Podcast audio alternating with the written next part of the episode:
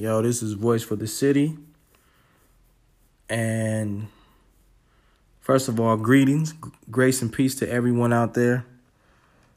Um, this is Black History Month. And I just wanted to represent, I just wanted to do a piece um, of poetry, um, the talent that God has given me. I wanted to share it. And what I'm going to be talking about is America. So before anybody start going sideways, talking about, oh, he about to be on some pro-black stuff. Nope, I'm not even that, cause I'm I'm pro everybody, um, pro Christ first and foremost. It's all about Christ, or it's nothing. Straight up. So y'all already know what I promote with this.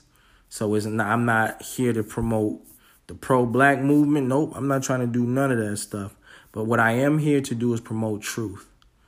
So I'm praying that those who would have an ear to hear would listen, truly listen to the words that go forth.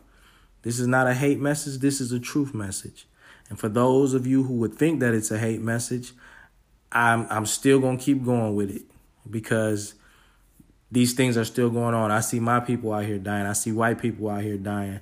I see Hispanics out here dying. I see Orientals, you know, dying, you know? So uh, this is everyone.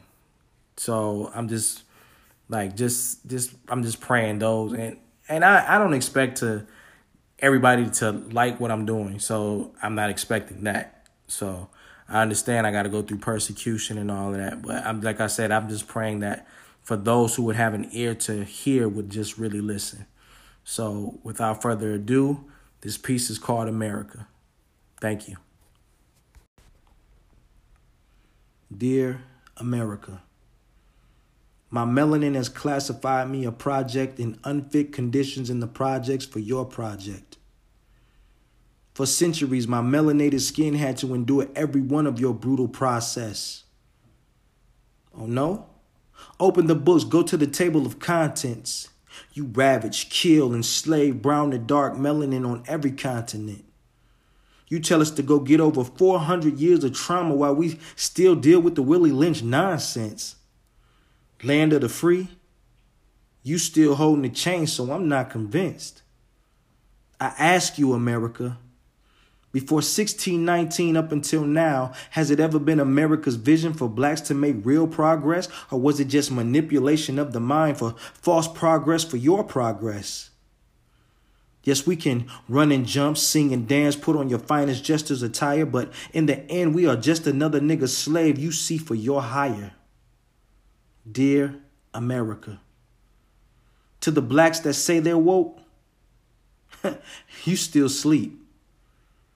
Your pro black conscience keeps you unconscious, far from spirit and truth, Christ conscience. Your conscience can't fill one cup of a circumference, too busy trying to fit in with suits and luncheons. My righteous anger got me flipping tables over. We don't need another megafest church conference.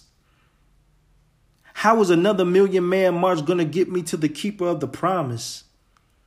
Every four years, you put your trust in a man who can never bring change, something he ain't never gonna promise.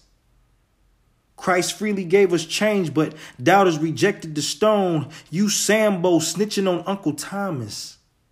Dear America, you painted a beautiful lie and hid the ugly truth.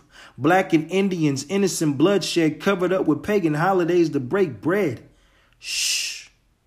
If you're quiet, you can hear the moans and cries from the innocent blood of the dead. Miseducation of our emancipation. Green paper of our captors' faces got us ignorantly paper chasing, including the church. So, how is this expensive false grace so amazing? Wolves saying grace while feasting off the offering plate. Smooth words being used won't question nor debate. The white God given to us mesmerized us, institutionalized us. Honorable Elijah bribed us. America, there's too many holes in your greatness for all the lies piled up. Think about it.